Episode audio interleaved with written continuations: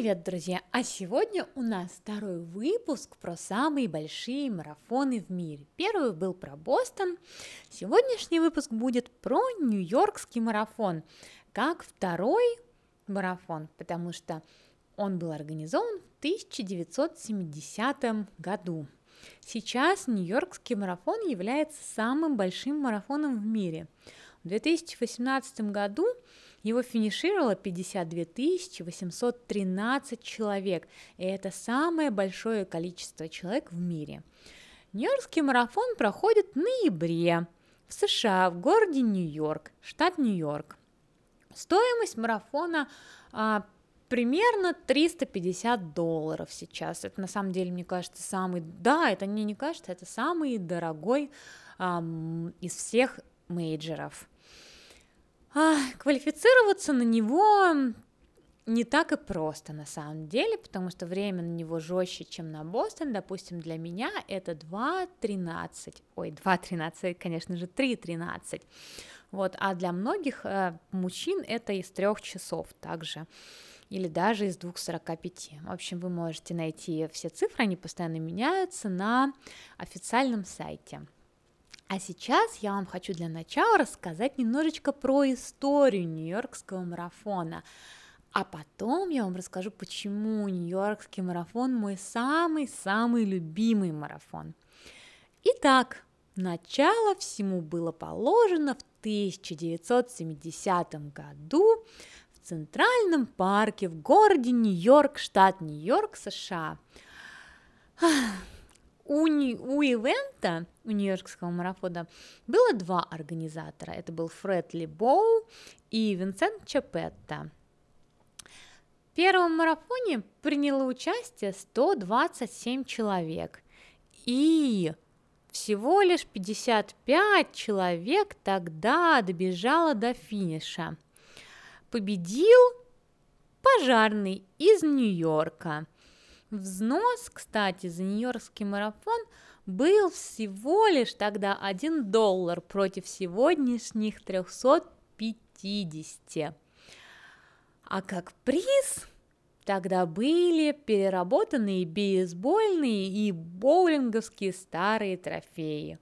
Кстати, сейчас общий, три, общий приз это почти, хм, да, это почти 1 миллион долларов – и каждый победитель получает около 100 тысяч. Ну, понятное дело, там сложные расчеты, но просто, да, тогда марафон стоил 1 доллар всего лишь, и получали старые переработанные бейсбольные трофеи, а сейчас, а сейчас это уже совсем другое. Вот за что я люблю историю, особенно в гонках, это очень интересно.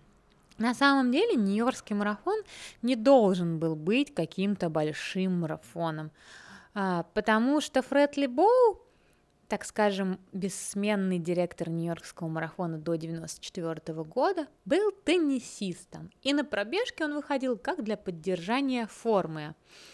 И тогда свой первый марафон в 70-м году они бежали по Центральному парку. Вообще, Центральный парк в то время был, конечно, небезопасным местечком, и мне кажется, не все хотели там бегать. Но бегунов называли сумасшедшими, как сейчас называют, и и они бегали. Так что же изменилось? И когда же изменилось? На самом деле ключевой датой для Нью-Йоркского марафона стал 1976 год, когда политик Джордж Спиц решил, что марафон должен проходить по всем пяти кварталам Нью-Йорка. Он спросил своих друзей, если у Бостона есть марафон, который проходит по дорогам, почему мы не можем? А он, конечно же, бегал Бостон и вообще был бегуном и марафонцем. Почему же мы не можем? И, конечно же, марафон в Центральном парке, организованном Фредли Боу, совершенно не входил, э, так скажем, э, в его представление о большом забеге в городе Нью-Йорк. И тогда он поспособствовал и профинансировал, и марафон стал таким, каким мы его знаем сейчас, проходящим по всем пяти кварталам. В 1976 году он вырос уже до 2076 человек.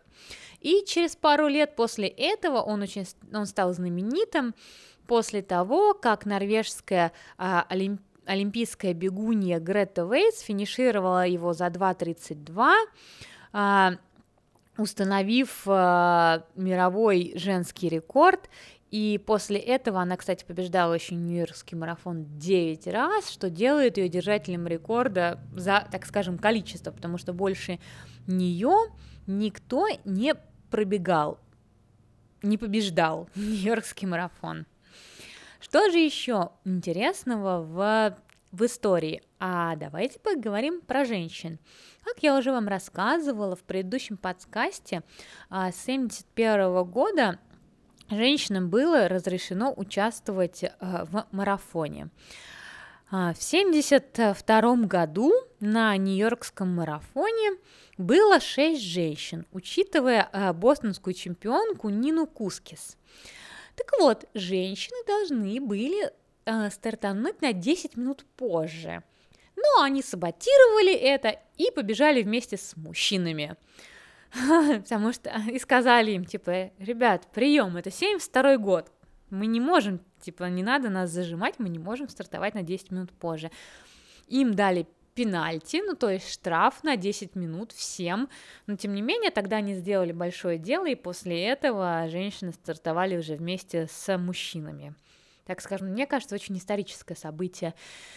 А сейчас больше 21 тысячи женщин уже финишируют Нью-Йоркский марафон. Что же еще интересного у нас есть в истории?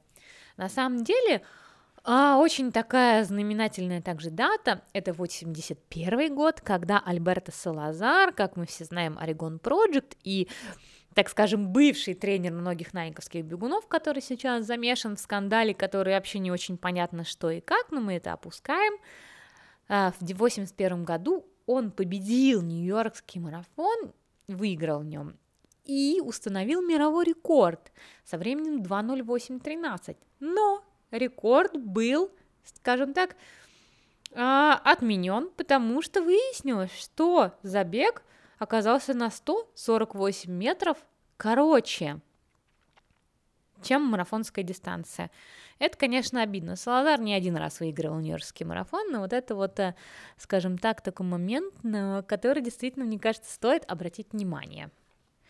Еще, конечно же, такая очень знаменательная дата для марафона, когда э, бессменный, так скажем, многолетний э, директор марафона Фред Либоу пробежал его в 92 году вместе с бессменной чемпионкой э, Греттой Вейст. Он пробежал его за 5 часов 32 минуты после того, как у него обнаружили рак мозга в мне кажется, в, в, да, ран, в ранних 90-х у него обнаружили, в 92-м он пробежал, а в 94-м он умер за месяц до Нью-Йоркского марафона. А, в, нее, в Центральном парке также установлена статуя. На самом деле Фред Либо очень много сделал для бега, потому что а, в то время, когда бег скажем так, должен был быть некоммерческим видом спорта, и спортсмены не могли получать деньги, он выплачивал им деньги из-под полы, э, который получал со взносов, и тем самым он привлекал э, очень крутых марафонцев на свой марафон, делал его более знаменитым, э, телевидение стало его показывать, вот, и, конечно, что сделало марафон еще более знаменитым. Что же еще есть, допустим, интересного у нас в истории марафона? Допустим, есть такая смешная история про, про одну бегунью, э, которая которая победила э, в Бостоне и в Нью-Йорке, но она взяла, она поехала на метро, и поэтому это, конечно, ну, это выяснили достаточно поздно, но это не считается. А, ну так, знаете, просто это очень смешно было, потому что они, конечно, не лишили ее медали, и они лишили ее как бы всех титулов, но они просто тогда, в то время, они не могли понять. А, в 2001 году а, буквально через несколько месяцев после а, террористической атаки а, в сентябре 11 сентября а, марафон, конечно, очень сильно сплотил город, и тогда Диена Кастер э, выиграла его за 2.26, и это был такой прям акт э, патриотизма, потому что это был самый быстрый дебют американской женщины, и она выиграла Нью-Йоркский марафон, что в целом случается сейчас очень редко, потому что, ну, американки, конечно, редко побеждают сейчас, и это было прям, прям действительно очень такой трогательный год. А в 2012 году марафон был отменен. Это был всего лишь один раз а, после урагана Сэнди. И на самом деле мэр не хотел его отменять до последнего. Все туристы уже прибыли, все люди уже приехали. А, но общество на него надавило и отменили. Там было, конечно, очень много разных, так скажем, мнений. Кто-то говорил, что вот люди там теряют дома, у людей трагедия, а вы здесь побежите типа, как вам не стыдно, кто-то говорил наоборот, что марафон, конечно, это деньги для города, марафон сплочает, в общем, очень много разных мнений было, но марафон был отменен. А, я бегала Нью-Йоркский марафон два раза. И оба раза была хорошая погода, хотя на самом деле погода может быть совершенно разной, от практически 30-градусной жары, зафиксированной в 79 году, до практически нуля градусов в 95-м, поэтому никогда не угадаешь. Вот, ну, мне повезло, была шикарная погода. Я вам могу сказать, что Нью-Йоркский марафон – это мой самый-самый любимый марафон, потому что он очень душевный, а, этот марафон про людей. Нью-Йоркский марафон, я считаю, никогда не надо бегать на скорость. Его надо бегать на то, чтобы прочувствовать, понять этот город, этих людей, за то, чтобы сказать спасибо зрителям, потому что э, самое большое количество зрителей собирается в Нью-Йорке. Они поддерживают вас практически стеной на протяжении всей трассы. Они будут кормить вас пончиками, давать вам кофе из Старбакса, наливать вам пиво. Э, Вообще, этот марафон именно про друзей, про поддержку, про людей вокруг. И, знаете, стараться пронестись его на какое-то там время, это на самом деле, на мой взгляд, просто самая глупая затея, потому что этот марафон создан для, именно для того, чтобы насладиться им, насладиться городом, людьми. А берет э, свой старт марафон э, на Стейтен-Айленде, и это такое очень интересное место, потому что начинаешь э, ты его с моста, и ты можешь бежать на мосту, такое очень известное место, откуда все фоточки, а можешь бежать под мостом. И под мостом, конечно, э, опасно, потому что с моста все писают, и, в общем, сейчас это, конечно, запрещено, и штрафами, и дисквалификациями, но, сами понимаете, все может произойти. Вот, потом э, марафонцы соединяются в одну линию и бегут по всем пяти районам. А, на самом деле также есть очень-очень э, такое сложное место, оно в районе 15 мили, а, это мост, где ты бежишь как внутри моста, и это самое-самое тихое место перед тем, как выбежать а, на Манхэттен, где, конечно, уже потом э, просто все взрывается, скажем так. Мой мой опыт по поводу этого марафона говорит, что это, конечно, самый трогательный, самый эмоциональный, самый интересный, самый прекрасный марафон. Его невозможно не любить, его обязательно нужно сбегать, его обязательно нужно прочувствовать. А какие же я могу полезные советы дать, если вдруг вы решите бежать? Я бежала его два раза, и оба раза жила у Центрального парка. Ну, такая моя мысль была, почему? Потому что у Центрального парка там финиш. И типа из фи от финиша ты сразу идешь домой. Но на самом деле а, вся жизнь, она совершенно в другой части Манхэттена находится. Все мои любимые кафешки, все мои любимые места, это примерно в районе Челси, вот. И, конечно, в следующий раз я буду жить там. А, Центральный парк, он прекрасен, там классно бегать, это здорово, но Нью-Йорк не такой маленький город, и все время, когда я жила в Центральном парке, я ездила в Челси и бегала в те места, вот, и Экспо находится там, и для меня, конечно, наверное, сейчас намного более удобно и приемлемо жить в той стороне. Но многие предпочитают жить у Центрального парка, потому что самый такой ключевой момент на Нью-Йоркском марафоне – это как туда добраться. А туда добраться очень тяжело, потому что сначала тебе надо от отеля доехать до парома на так скажем, на такси. Потом ну, ты едешь на пароме, потом ты едешь на автобусе, и потом ты оказываешься наконец-то в стартовом городке. Ну так вот, из центрального парка прям ходит автобус. Он сейчас ходит очень много откуда, поэтому люди живут кто знает где.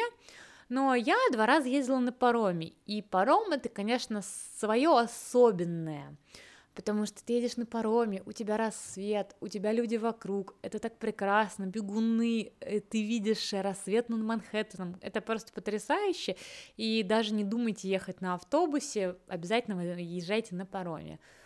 Насчет того, где жить, ну, на самом деле, просто очень после марафона поехать на метро или поехать на такси, поэтому я в следующий раз уже теперь буду жить, конечно же, не у Центрального парка, а где-то в районе Челси, то есть это больше не подходит, ближе к Экспо, и там как-то вот э, просто, ну, мое место, оно мне намного больше нравится, поэтому я планирую жить там в следующие разы. И также у вас есть две опции. Вы можете взять багаж, а можете взять понча. Я раньше брала багаж один раз и один раз понча, но так как погода была теплая, в понче было просто супер, потому что оно очень теплое, оно очень комфортное, и в нем можно проехать и в метро, и в такси, и вообще оно замечательное. Единственное, правда, ты очень долго идешь, чтобы получить это пончо, и я, конечно, замерзла, потому что я не стала брать фольгу, допустим, в последний раз, так как я решила, зачем мне брать фольгу, у меня есть пончо, я не буду брать фольгу, м-м, по берегу природу, э, вот, и это была немножечко ошибочка, потому что я прям, прям замерзла, замерзла. Как я уже сказала, сейчас Нью-Йоркский марафон – это самый большой марафон, который в 2020 году будет праздновать 50 лет. Э, на 50 лет, конечно, практически не попасть. Это очень-очень тяжело. Я надеюсь, что в этом году все будет хорошо, и Нерский марафон состоится, потому что сами понимаете, какая у нас сейчас ситуация. Совершенно необычный год для всех, а, очень пугающий, с одной стороны, с другой стороны, такой прям исторический, как мы скажем потом. А, Нью-Йоркский марафон а, транслируется по телевидению, как я уже сказала, и это, конечно, здорово, потому что это очень популяризирует а, бег, что вам еще рассказать про Нью-Йоркский марафон? А, если у вас есть возможность, конечно же, нужно, как я уже говорила, обязательно его сбегать. Также есть, есть фильм такой, который, мне кажется, спонсировал New Balance, который является сейчас титульным спонсором марафона. Бриттани бежит марафон, ну как-то так он называется, потому что называется, по-моему, Бриттани Ранс марафон. Он про Нью-Йоркский марафон вы можете его посмотреть, потому что он очень веселый, и в целом, на самом деле, фильм очень настоящий и правдивый про нас, бегунов, про то, как мы начинаем, про то, как мы страдаем, вот, и про все наши ошибки, так что я вам прям советую обязательно его посмотреть. И вообще во многих сериалах, во многих фильмах упоминается, конечно же, Нью-Йоркский марафон, потому что многие фильмы, они у нас про Нью-Йорк. А, я надеюсь, вам этот подкаст был интересен, вы извлекли что-то полезное для себя. А, следующий у нас будет про Берлин. Пока!